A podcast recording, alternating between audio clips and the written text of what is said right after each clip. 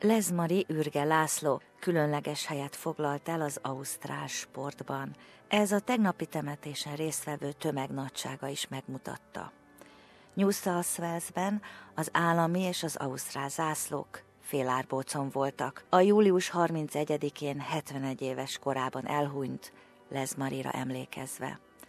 A temetési szertartáson résztvevők között volt az államminiszter, Gladys Berecsiklian, az SBS vezetői és jelenlegi, illetve volt futballjátékosok. A volt Szakerú sztár John Aloisi, a jelenlegi sztár Tim Cahill és a Matildas játékosa Julie Murray a családtagokkal együtt vitte ki a katedrálisból a koporsót. Les Murray lánya, Natalie Murray azt mondta, apja legfontosabb jó tanácsa az volt, élvezze az életet és fogadja, amit hoz a sors. He believed in refuge and compassion.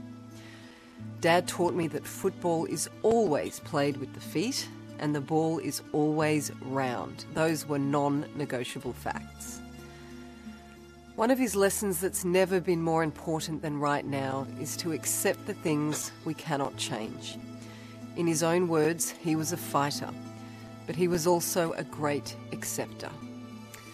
And the lesson that was obvious to everyone who knew him was to enjoy life for him, that was getting out into the sunshine, having a long lunch on a beautiful piazza, watching the magnificent multicultural world go by. Ürge László Budapesten született, és a forradalom után 11 évesen családjával, két fiú testvérével és szüleivel érkezett Ausztráliába. Az SBS-ben az 1980-as években kezdett dolgozni, Először, mint magyar nyelvű film feliratozó, majd a sportosztályra hívták, ahol már is bizonyított, a legjobb mérkőzés közvetítő lett.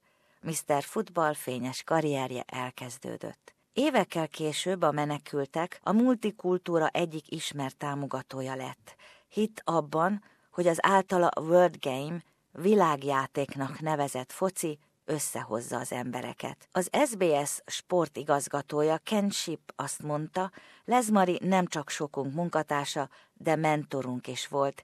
Egész életét az SBS közösségében élte. As a refugee himself, he genuinely embodied and respected what SBS represents.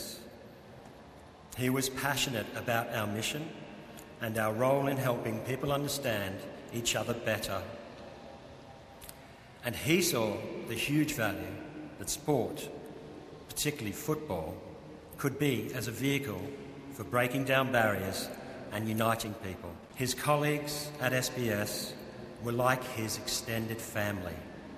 He mentored so many throughout his career, including myself. Az SBS sportkommentátora volt futballjátékos. Craig Foster arról beszélt, Lez rengeteget tett azért, hogy Ausztráliában a futball ismert tömegsporttá vált. Speaking with his famously perfect pronunciations and dressed impeccably, his pride in the game and its community, in you, in us, was palpable.